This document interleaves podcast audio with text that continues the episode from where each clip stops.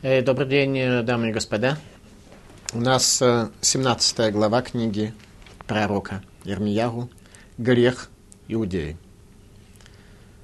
Грех Иудеи написан железным разцом, выгревен, более точный перевод, железным разцом, алмазным острием начертан на скрижалях сердец их и на рогах жертвенников ваших. Грех глубоко проник в сердца людей, он выгравирован в сердцах людей, то есть это не внешняя надпись, а то, что попало глубоко внутрь, поэтому требует большего исправления. Грех иудеи. Как сыновей своих помнят они жертвенники свои, ашерим свои на зеленеющем дереве, на высоких холмах. Люди предпочитают э, поклоняться своим собственным истуканам на зеленых холмах. Гора моя среди поля Иерусалима, богатство твое, все сокровища твои, отдам я на расхищение. Жертвенное возвышение твои за грех во всех пределах твоих произойдет разрушение наказания всему. Из-за себя самого будешь ты лишен наследия своего, которое дал я тебе. Обратите внимание, из-за себя самого лишен будешь наследия. Это и есть наша жизнедеятельность. Мы в своей жизни зачастую бываем не конструктивные, а деструктивные, просто из-за себя самих лишаемся.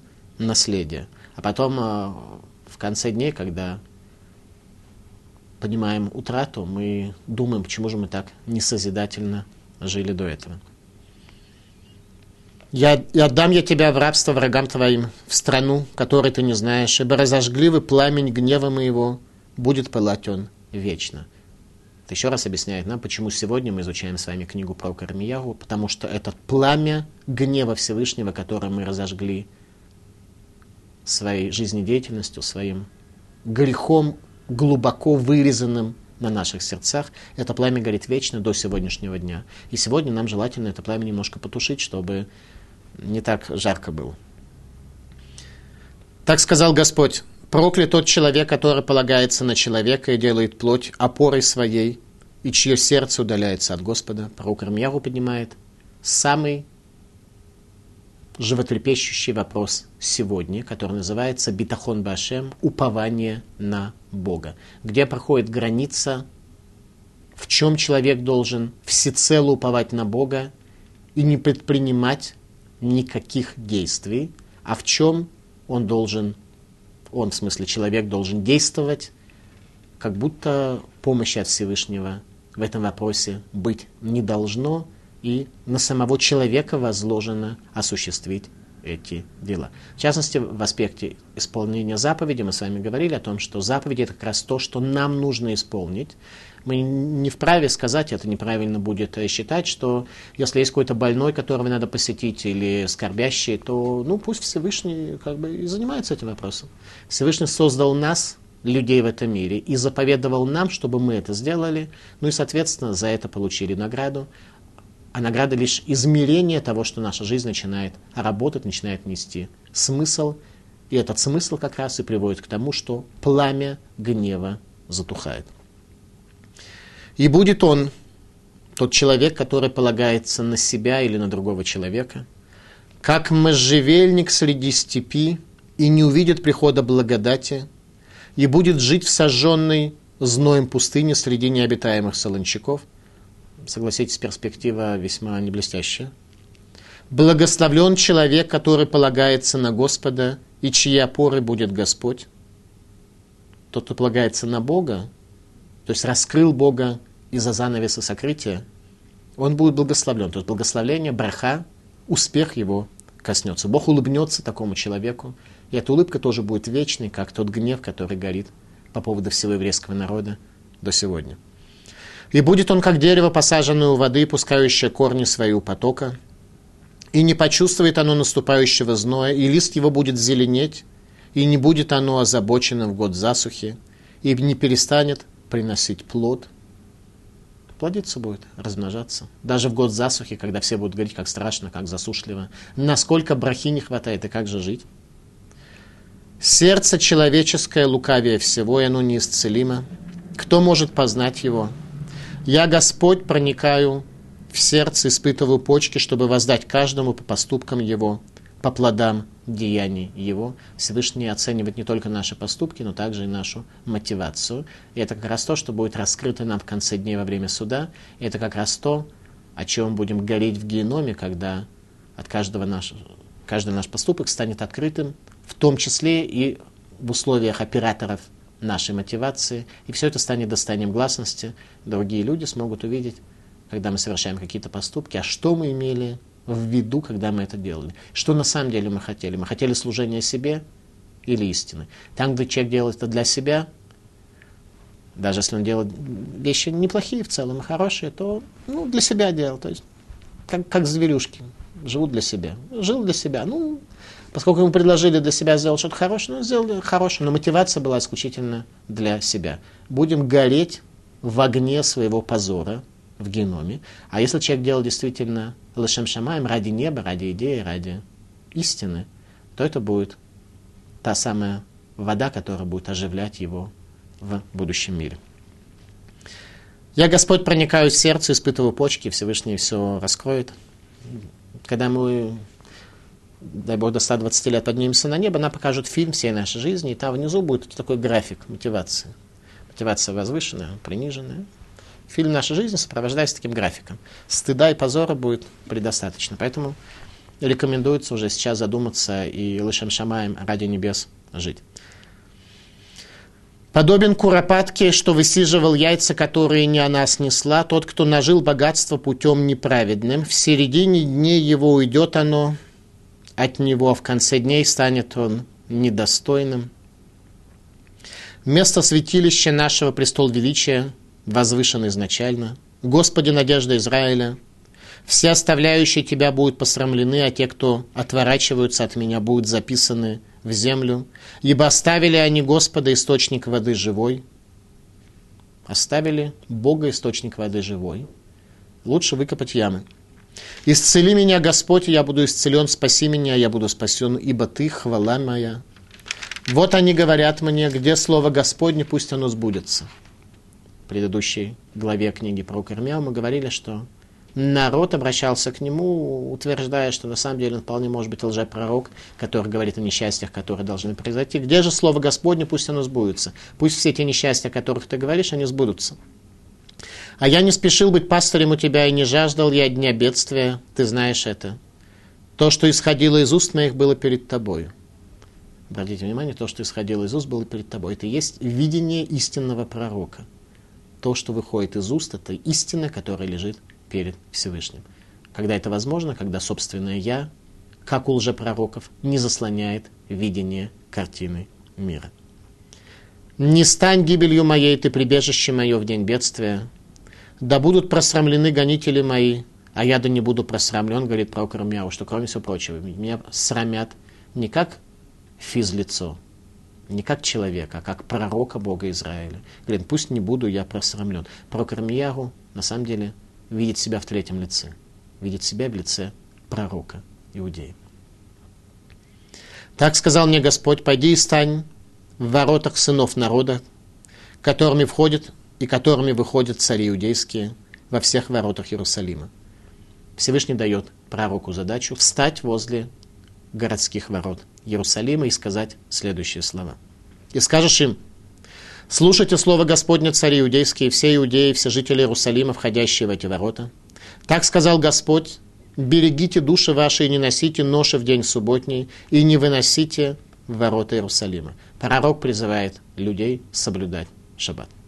Шаббат – знак, особый день связи между Богом и человеком – суть которого – свидетельство человека тем, что он воздерживается от работы в этот день, о том, что наш мир не древний, не в процессе эволюции за миллиарды лет образовался, а мир был сотворен Всевышним, который заповедовал нам воздержаться один день в неделю от любого созидания, кроме духовного. Свидетельство тем самым о существовании Всевышнего. И не выносите ноши из домов ваших в день субботний, не делайте никакой работы, а светите день субботний, как заповедовал я отцам вашим. Но они не слушали и не преклонили ухо своего, и ожесточили выю свою. Вы это шея. Когда человек в состоянии смотреть только прямолинейно и равномерно, и не в состоянии увидеть э, многообразие глубины. Вы шея ожесточенная и такая не очень вращалась легко. «И будет, если вы послушаете меня, — сказал Господь, — и не будете вносить ношу в ворота города в день субботний, то есть за что борется пророк Армияру? За соблюдение шаббата в Иерусалиме. И будете светить день субботний, не делая в этот день никакой работы, то будут входить в ворота города этого сановники и цари, сидящие на престоле Давида, ездящие на колесницах и на лошадях, они и сановники их, люди иудеи, жители Иерусалима, и будет город этот заселен вовеки, то есть не будет разрушения. Соблюдение шаббата в Иерусалиме приведет к тому, что город разрушен не будет, несмотря на декрет, подписанный в дни нечестивого царя Минаши, который Иерусалим залил кровью, кровью пророков. В частности, пророка Ишаяру, своего деда. И будет приходить из городов Иудеи, из окрестностей Иерусалима, из земли Бениаминовой, из низменности, из горы, из юга, принося все сожжения, жертвы и дары, и Ливану, и принося благодарные жертвы в Дом Господень. А если вы не послушаете меня в том, что светить день субботний, и не носить ноши, входя в ворота Иерусалима в день субботний, то зажгу я огонь в воротах его, и пожрет он дворцы Иерусалима, и не погаснет. 17 глава книги пророка Ермияру «Грех Иудеи». Хатат Егуда Ктува Бет Барзель Бецепорен Шамир Харуша Лох Либам улекарнут мизбахотейгем. Грех иудеи написан железным резцом, алмазным острием начертан на скрижалях сердца их, на скрижали сердец их, и на рогах жертвенников ваших. Раши. Что значит хатат? Грех. Хакук выгравирован бешикуа, вейну нухел гимахек, говорит Раши, что этот грех, он уже глубоко врезался, вписался в сердца человека, и его оттуда удалить, стереть очень нелегко. Малдым. Хакук бы цепорен шамир. Что это за червь? Здесь переведели как железный розец.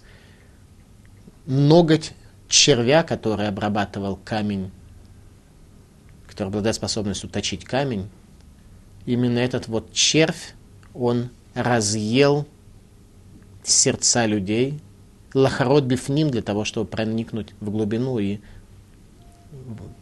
выигрывать этот грех.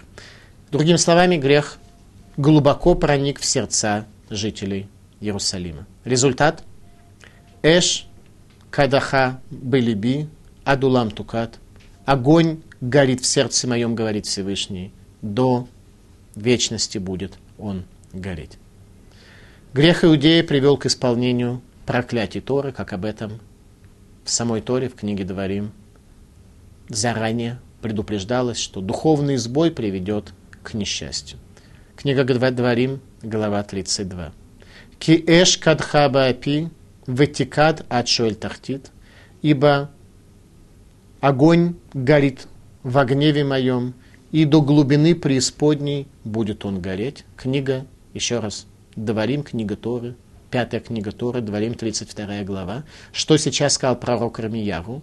Что наступило время исполнения этого стиха. Он не просто так образно привел, что горит некий гнев э, и образно сравнил его с огнем в сердце, а он просто сказал, что тот стих Торы, те слова Торы в книге Дворим о катастрофе, которые повествуют, наступило время их исполнения. Вот это время наступило. Это то, что сказал пророк Рамияр. Что приводит человека и народ в целом к греху? Ответ – потеря способности видеть Бога и божественное провидение и божественное существование в этом мире. Когда человек Бога не видит, когда Бог скрывается, человек жалуется на, ослаб, на ослабшее зрение, которое не дает ему Бога увидеть. Материю видит, пищу в тарелке видит, Бога не видит. изменение человека. В первую очередь, на что влияет в самом человеке потеря видения Бога, на его экзистенциальные страхи, на то, что он не знает, на что в этом мире можно положиться. Бога потерял, на Бога положиться нельзя. А на что положиться? На человека, надломленную трость, которая, если ты обопрешься на нее, проткнет тебе руку. На что положиться? Пророк Армьяху поднимает самый важный экзистенциальный вопрос современного человека. Так сказал Господь, проклят тот человек, который полагается на человека и делает плоть опорой своей, и чье сердце удаляется от Господа, и будь он как можжевельник среди степи. Можжевельник, я так подозреваю, не самое ну, такое вот, э, не знаю, приятное дерево для сравнения. Ну, как-то, я не знаю точно, что такое можжевельник, я не, не видел можжевельник, ну, может, и видел, но не знаю, что это точно. Я житель города, я как бы вот с можжевельником слабоват, но э, подозреваю, что как-то это не самое такое красивое дерево будет.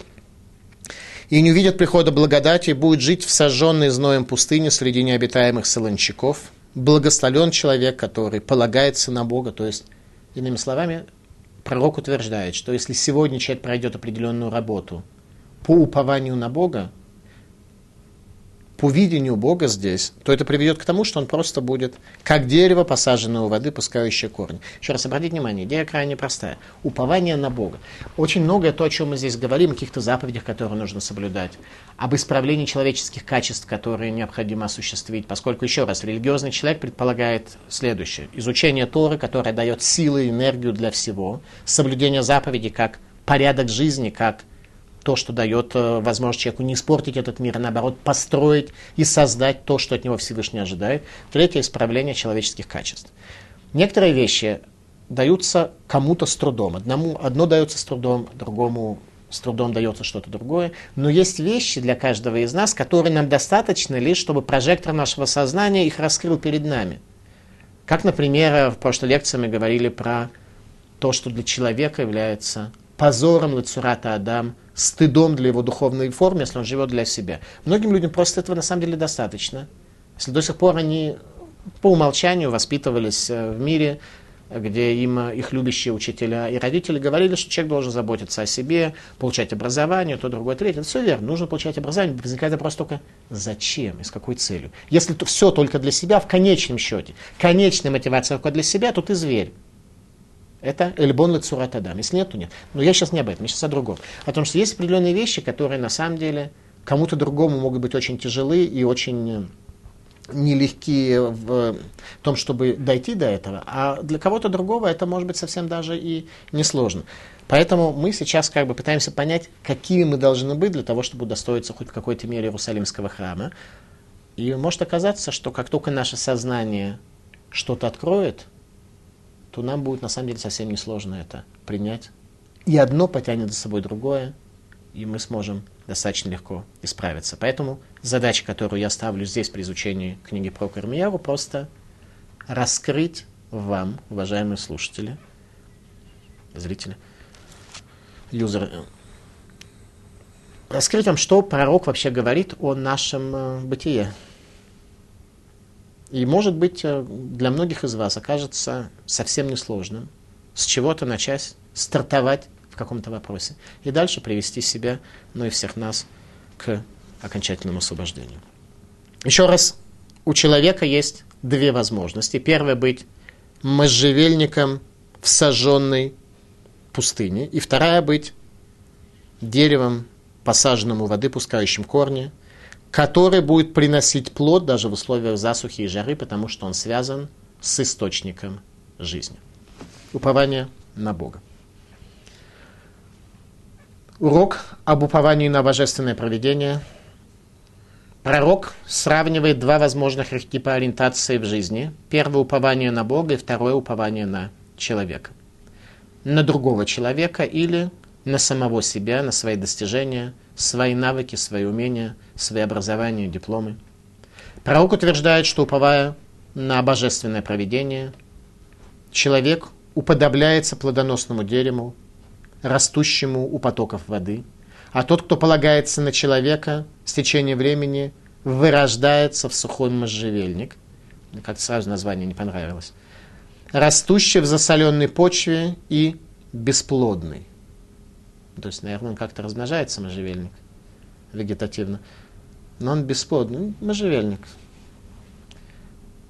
Не рекомен... очень, ну, как бы нам не рекомендуется. Можжевельникам не рекомендуется. Ну, наверное, он как-то тоже плодится, но не рекомендуется. Сказано в Торе. Киадаму эц асаде. Что человек это дерево полевое. Сравнение очень удачное. Человек дерево полевое. Уповать на Бога. Зогар. Вальда карья урайта эц хаим гила махазикимба. И поэтому Тора называется дерево жизни для тех, кто держится за него. Она становится деревом, Тора, деревом жизни, деревом, которое дает жизнь. По поводу упования на Бога есть у нас фундаментальный спор между Рамбаном и Хувот Левовод.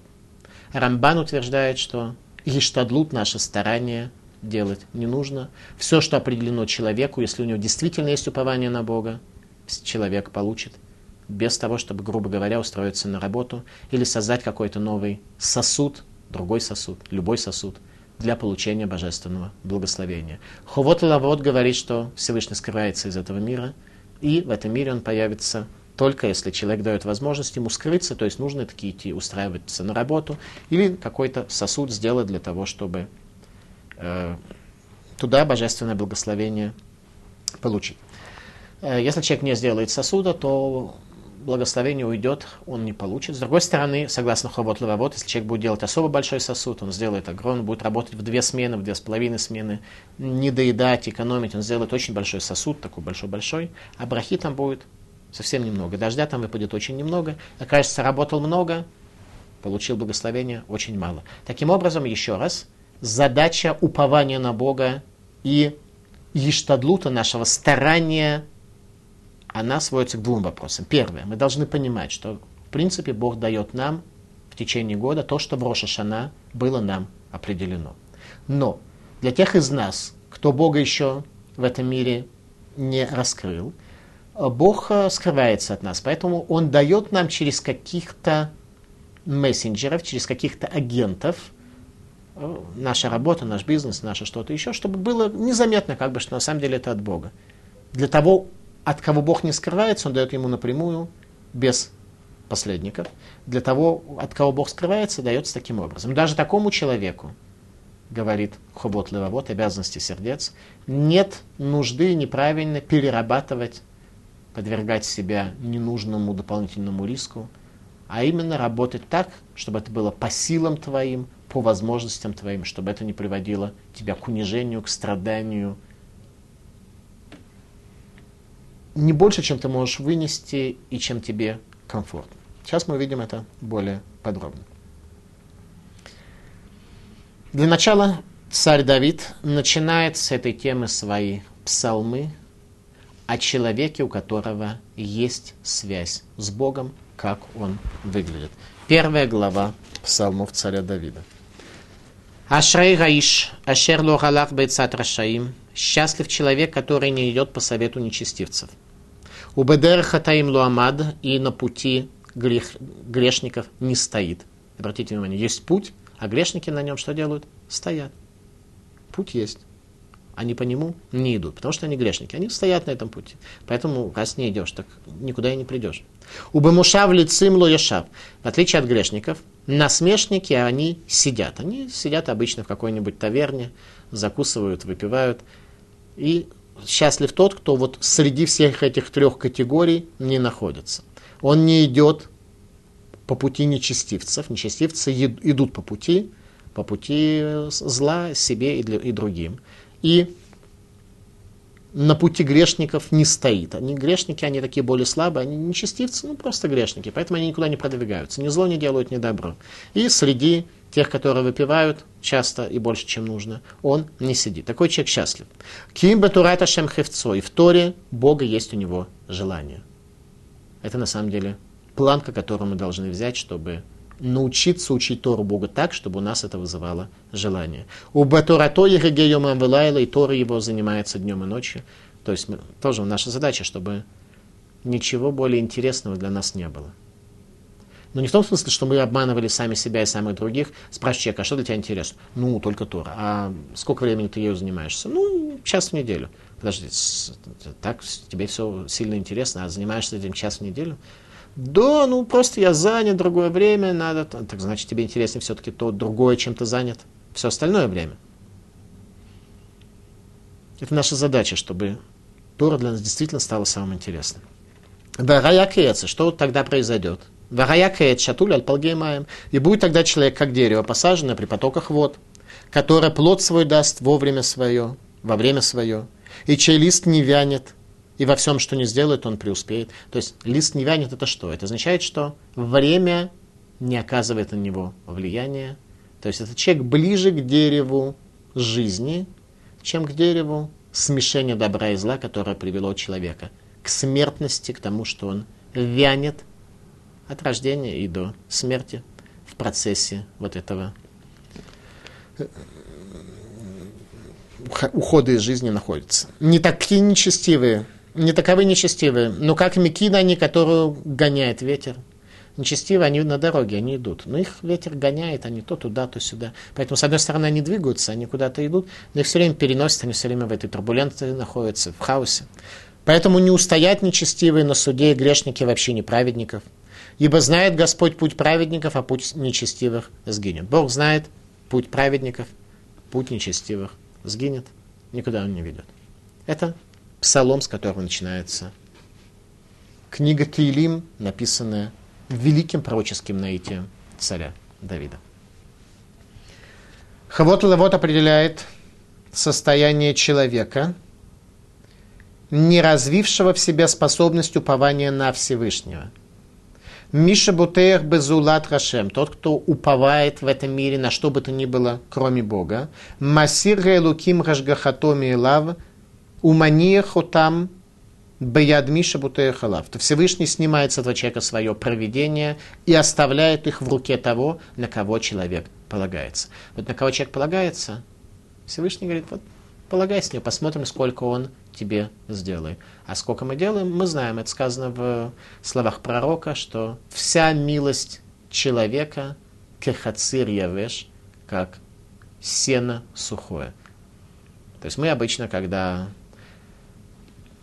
обедаем, ужинаем, то у нас и мясо бывает, и, и рыба, и яства всякие, и многие кушания, и напитки, а мы другому даем хацир явеш, как сухое сено. Это все милосердие человека. Пророк так сказал. Потеряв Бога, человек приходит к экзистенциальной реальности, которую прежде во второй главе описал пророк Армияру, Оти азву макор маим хаим, лахцов лахем берот, берот нишбарим, ашер ло маим. Меня оставили источник воды живой, чтобы выкапывать себе колодцы, которые не держат воду, воду, колодцы, которые трескаются и воду не держат. Это состояние наше, когда мы не можем отыскать путь вот к этому источнику, в котором, если дерево растет и корни его там коренятся, то тогда человек будет э, плоды приносить и будет хорошо, и даже во время жары не будет ему плохо. Мы предпочитаем не источник разыскивать, а лучше себе какие-то выкопать колодцы, банк, э, чтобы был, э, в смысле, счет в нем, или чтобы как-то недвижимостью какой-то обладать где-нибудь в таких хороших местах и так далее. А остальное мы справимся. Ну и оказывается, не очень справляемся. Упование на Бога – тема экстремально тяжелая для психического восприятия и духовной практики человека в 21 веке. Люди не знают, что с этим делать, не знают, где искать Бога. Считают, что человек, который полагается не на себя или не на какие-то факторы, которые с ним связаны, полагается на Бога, они считают, что это вообще сумасшествие, и э, самый главный вопрос, люди задают вопрос, откуда мы знаем, что Бог вообще захочет нам все это дать? Ответ простой. Упование на Бога не означает, что Бог захочет дать нам то, о чем мы мечтаем, на, на что мы надеемся. Упование на Бога – это то, что Бог даст нам то, что мы в этом мире можем получить от Бога, объективно. Мы не уповаем, что Бог даст нам то, что мы хотим, Бог нам даст то, что мы получим. А если мы не уповаем, то больше, чем это получить мы все время не можем. В любом случае не можем. Ибн Эзра подводит психологический экзистенциальный урок человеку, который полагается на Бога. Ибн Эзра жил в Испании очень давно. Посмотрите, как он сказал. Цадик Берава, праведник в состоянии напоения, вегараша быть сама, а нечестивец в жажде, киар арба арава, как можжевельник в пустыне. То есть праведник находится в состоянии напоения, когда нечестивец в жажде. Это результат того, есть у тебя Бог, открыл ты его перед собой, он улыбается тебе сверху или нет. Мецудат Давид. Эйно руэк шибату валолам, рационоломар ло алави ягешем. Не видит человек такой, который плохой, который на Бога не полагается.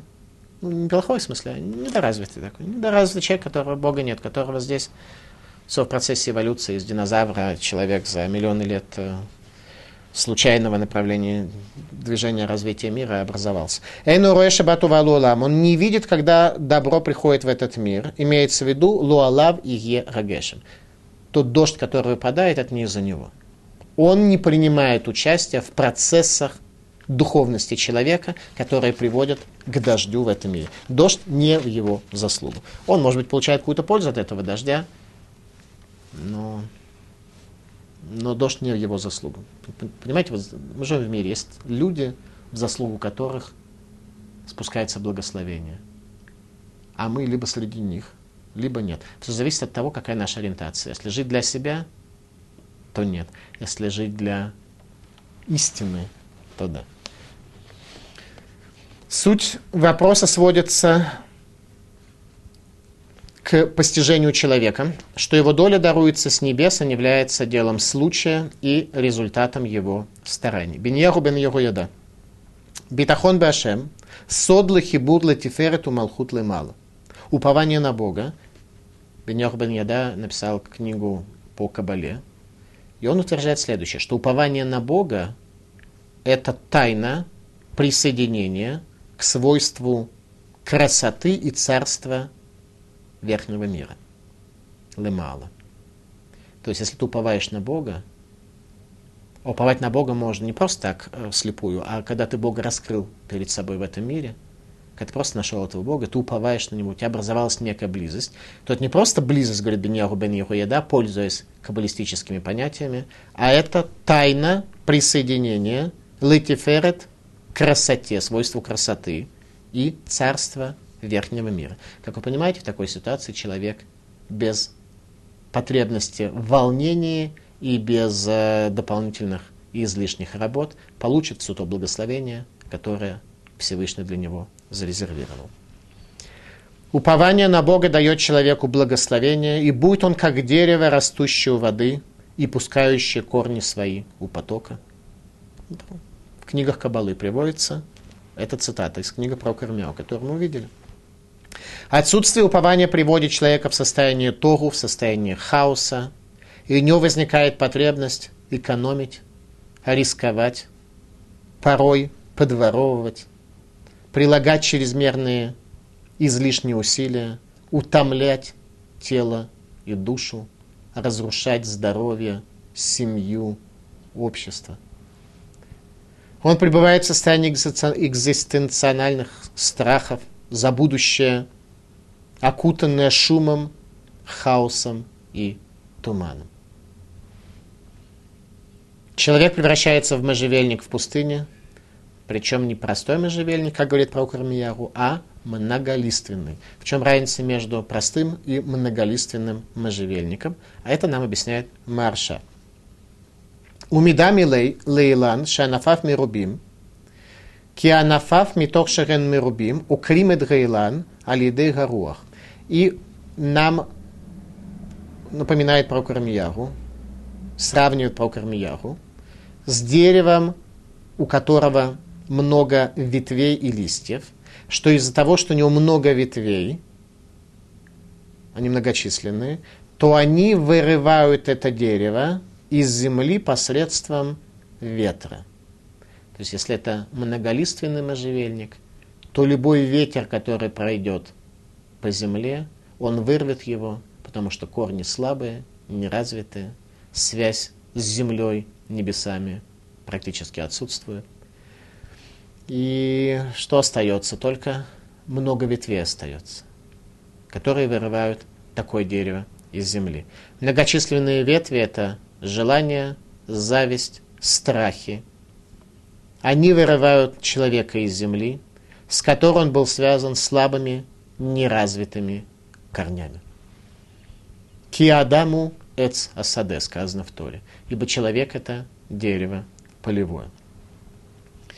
Плодоносное дерево у потоков вод или можжевельник в пустыне – это наш с вами выбор – от нас зависит, мы пройдем какую-то работу по ознакомлению с еврейской традицией, по изучению слов пророков и учителей Мусара. Наш выбор. Хотим мы жить так или иначе. Как то сказано, «Ене хаим верамавет натати лефанеха» Вот жизнь и смерть предложил я перед тобой, говорит Всевышний. У Бахарта Бахаим, но выбери жизнь. Нам предписано выбрать жизнь. Сердце человеческое лукавее всего, оно неисцелимо. Кто может познать его? Я, Господь, проникаю в сердце человека. Всевышний проникает в сердце человека. И что происходит? Дальше 12 стих. 11 стих книги пророка Ермияху. Куре дагар вело елада, осе ошер вело бамишпат, бехаци ямав язвено, убаахрито их енавель. Слово «куредагар» есть разночтение, как их надо перевести. Одно из них э, название птица, а второе глагол. Соответственно, есть разные точки зрения, что из них птица, а что из них глагол. Во всяком случае, пока вот э, один из переводов такой, что некая птица под названием куре, сидит на яйцах, которых она не родила. Сделал богатство, но не по закону. В середине дней оставит оно его. И в конце он окажется Навель, э, в конце он останется опустошенным, как навела, трупом. Останется в середине дней, он останется как бы трупом, у которого не, не будет ничего из всего его богатства. Это продолжение темы про то, что Бог читает сердце человека и экзистенциально предлагает человеку некоторую формулу, которую ты должен понять, чтобы не сделать в своем ведении дел серьезной ошибки. Итак, еще раз с этой птицей сейчас мы разберемся. Комментаторы разошлись в мнениях, какое слово название птицы, а какое относящийся к этой птице глагол. Сейчас мы два варианта с вами выучим. В любом случае, Хатам Софер отмечает, что дагар – это ов тамы, что это птица нечистая, которая дикая, невоспитанная и в пищу ее использовать нельзя. Мидраш Раба приводит нам следующую притчу. Кара дагар. Значит, он, называя Мидраш Раба, считает, что кара – это название птицы, а дагар сидит на яйцах таким образом. Либо дагар – это название птицы, а куре – это призывает – еще раз, либо сидя, птица, которая сидит на яйцах, либо птица, которая призывает. Два возможных перевода. Мидрашаба э, толкует это следующим образом. Куре дагар, шера куре разе. Это птица под названием куре. Миви бейци мишаруфот. Она приносит яйца от других э, птиц. То есть, попросту говоря, ворует. Еще раз, что пти- э, стих нам говорит в книге про Кормяу? Что говорит нам стих? Что человек, который собрал богатство не по закону, это богатство оставит его в середине дней. То есть Всевышний утверждает здесь, что мир устроен так, что когда человек будет брать лишнее, то, что ему не принадлежит, чужие яйца, то эти яйца у него будут тихо, спокойно лежать до середины дней. а в середине дней эти яйца вылупятся, и они будут расползаться в разные стороны. Человек останется ни с чем, будет навель, вялый такой, завявший. Человек останется завявшим, все его покинет, и ничего у него не будет. Начиная с середины дней. До середины дней, когда человек продвигается, ему кажется, он собирает богатство и средства и обеспечивает себя на будущее, все это обеспечивание, если оно не по закону, оно ни к чему не приведет, в конце дня останется с пустыми руками.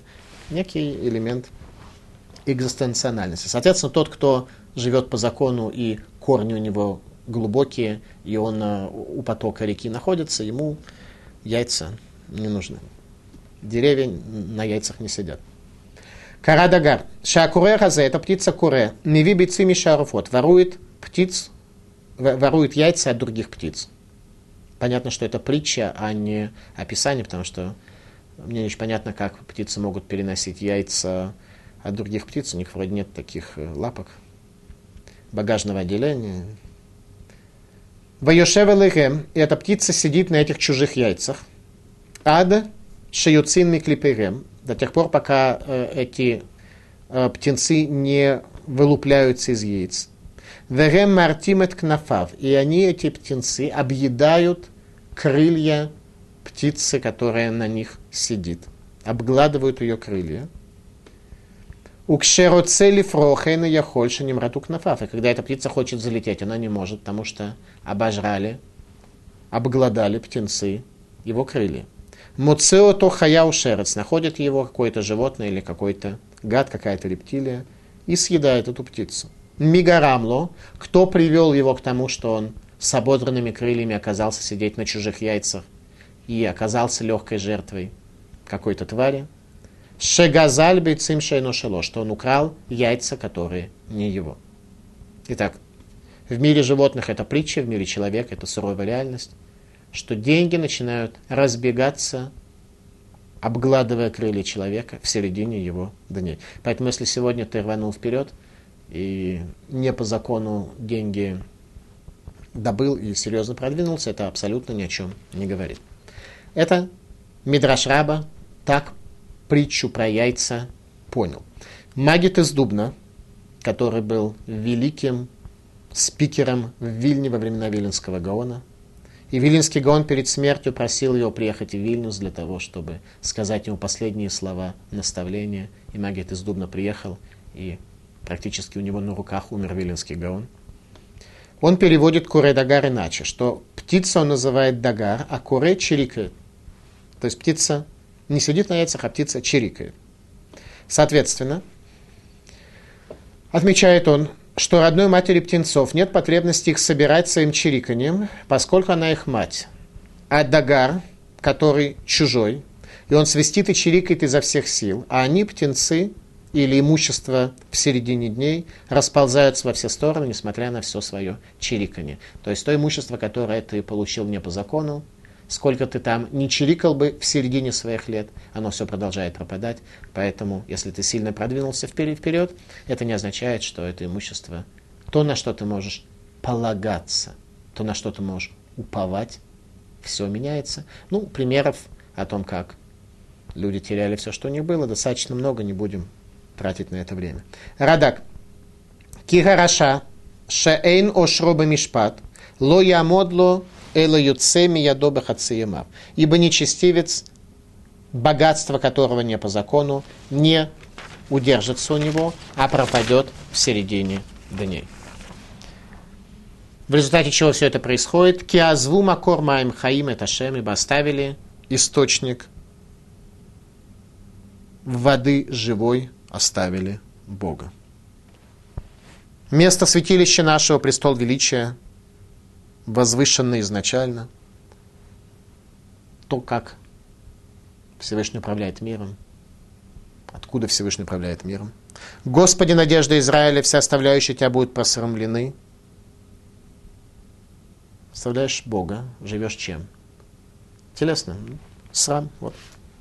Или бон лицурат Адам, стыд до формы человека. А те, которые отворачиваются от меня, будут записаны в землю, ибо оставили они Господа источника воды живой. Оставляем и Бога и собираем яйца, которые в середине дней наших начинают расползаться в разные стороны. И сколько бы мы ни чирикали, это не помогает. Поэтому оставляем источник воды живой. «Исцели меня, Господи, я буду исцелен, спаси меня, я буду спасен, ибо Ты, хвала моя». То есть, чем мы просим, на самом деле, исцеление. Чтобы перестать ориентироваться на человека и упование на человека, для этого требуется исцеление. Иудаизм – это учение об исцелении человека от той болезни проникновения материального в, сферу его духовного, которая заслоняет ему просто видение. Это есть исцеление человека. Книга про Кармияру – это книга исцеления человека. Эцадат. Утиазву ваадайн двеким убымаем раим верамерим. Меня оставили, и они до сих пор прилепились к источникам вод плохих и горьких. Оставили источник чистой воды, и грязной горькой воде мы прилепились.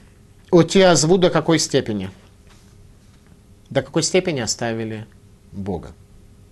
Талмуд в трактате Санхедрин.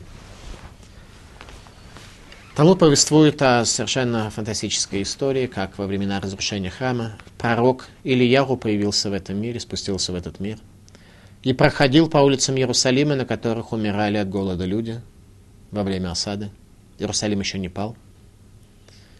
Памехат мацати нокша гаята фуха мутальбаш, паумер леймейзе мишпахата. Однажды пророк Ильяру нашел ребенка, который лежал в мусоре в Иерусалиме и умирал от голода, весь опухший.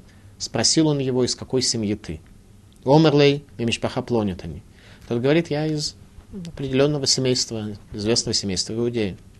Омерлей кулам, Омерлей клум ништаер меота Мишпаха спрашивает о Прокульяру, остался ли кто-нибудь из всего твоего огромного семейства? Омерлей лава хуцмименю. Говорит, нет, я последний. Все уже умерли от голода. Омерлей, имани миламет хадавар шата хайбо. Талумет, говорит про Ильягу, если я научу тебя тому, от чего зависит жизнь твоя, готов ли ты учиться? Омер логен, он говорит, да, готов. Омер лей, Амар бехольем шма Исраэль. Говорит ему про Ильягу, скажи каждый день шма Исраэль, что в этом мире есть единый Бог. Омер лей, отвечает на это ребенок на предложение пророка Ильяру ежедневно произносить молитву Шма Исраэль, молитву, которая является отрывком Тора, повествующим о едином Боге. А раз шелола хаскир бешем Ашем, говорит, не дай Бог, чтобы я упомянул имя Бога, умирающий от голода, ребенок, который оказался свидетелем истинности пророка Ирмияру, его слов увещевания перед падением Иерусалима, когда Иерусалим был охвачен голодом. Шелолим ду авива ему. Он говорит, не дай Бог мне упомянуть имя Бога, которое меня не обучили ни отец мой, ни мать моя.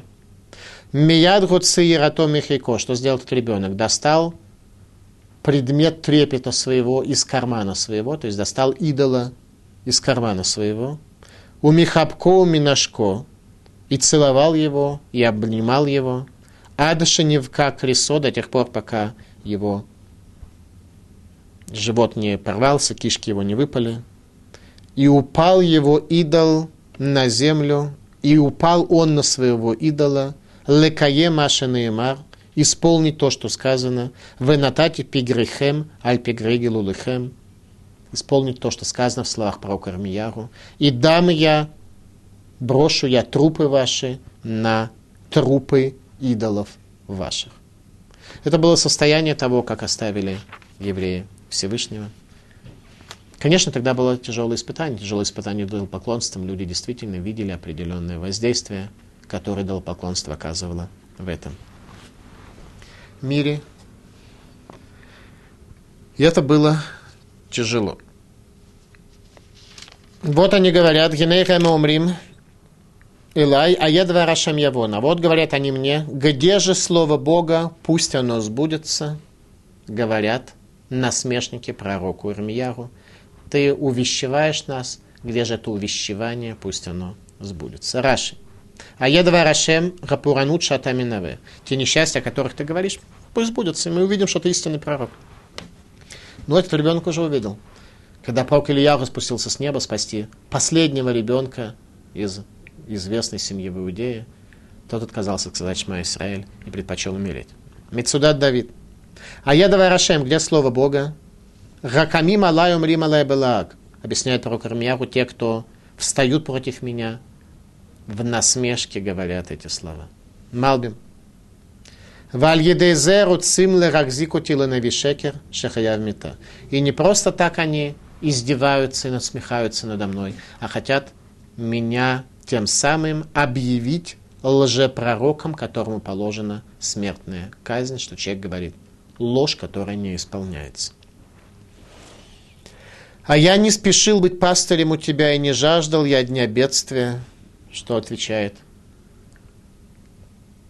Ирмияру Всевышнему, с какими словами Ирмияру обращается к Всевышнему.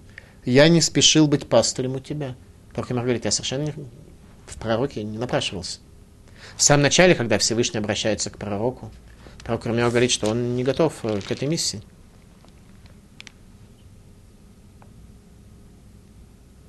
Ваядва Рашем Илай Мор, с этого начинается книга пророка Ирмияру. Было слово Бога мне говоря, Бетерам и царха бетен едатиха, прежде чем я создал тебя в утробе матери твоей, знал я тебя, как мы учили, что его родители, когда произошло зачатие пророка Ирмияру, имели в виду, что них родится не просто какой-то там ребенок, а что родится пророк. Это было намерение его родителей. У Бетерем ты мирех мигдаштиха, прежде чем ты не родился, я знал тебя. За это намерение родителей пророк Ирмияу получил особую великую душу. Навила Гуим на Татиха. На что пророк Ирмияу отказывается, говорит, извините, не нужно такой миссии, потому что я понимаю, с чем все это связано. Всевышний говорит, я защищу тебя так, чтобы тебя не смогли предать смерти. Сразу сказал, издеваться будут, унижать будут, смерти не смогут предать. Здесь я тебя защищу условия жизни и работы пророков Израиля. Как и раввинов сегодня, собственно, во многих местах. Ты знаешь, это то, что исходило из уст моих было перед тобой. Пророк Рамио говорит, что не жаждал я дня бедствия, с одной стороны, с другой стороны, я также не спешил быть пастырем у тебя. Ванилу а я не спешил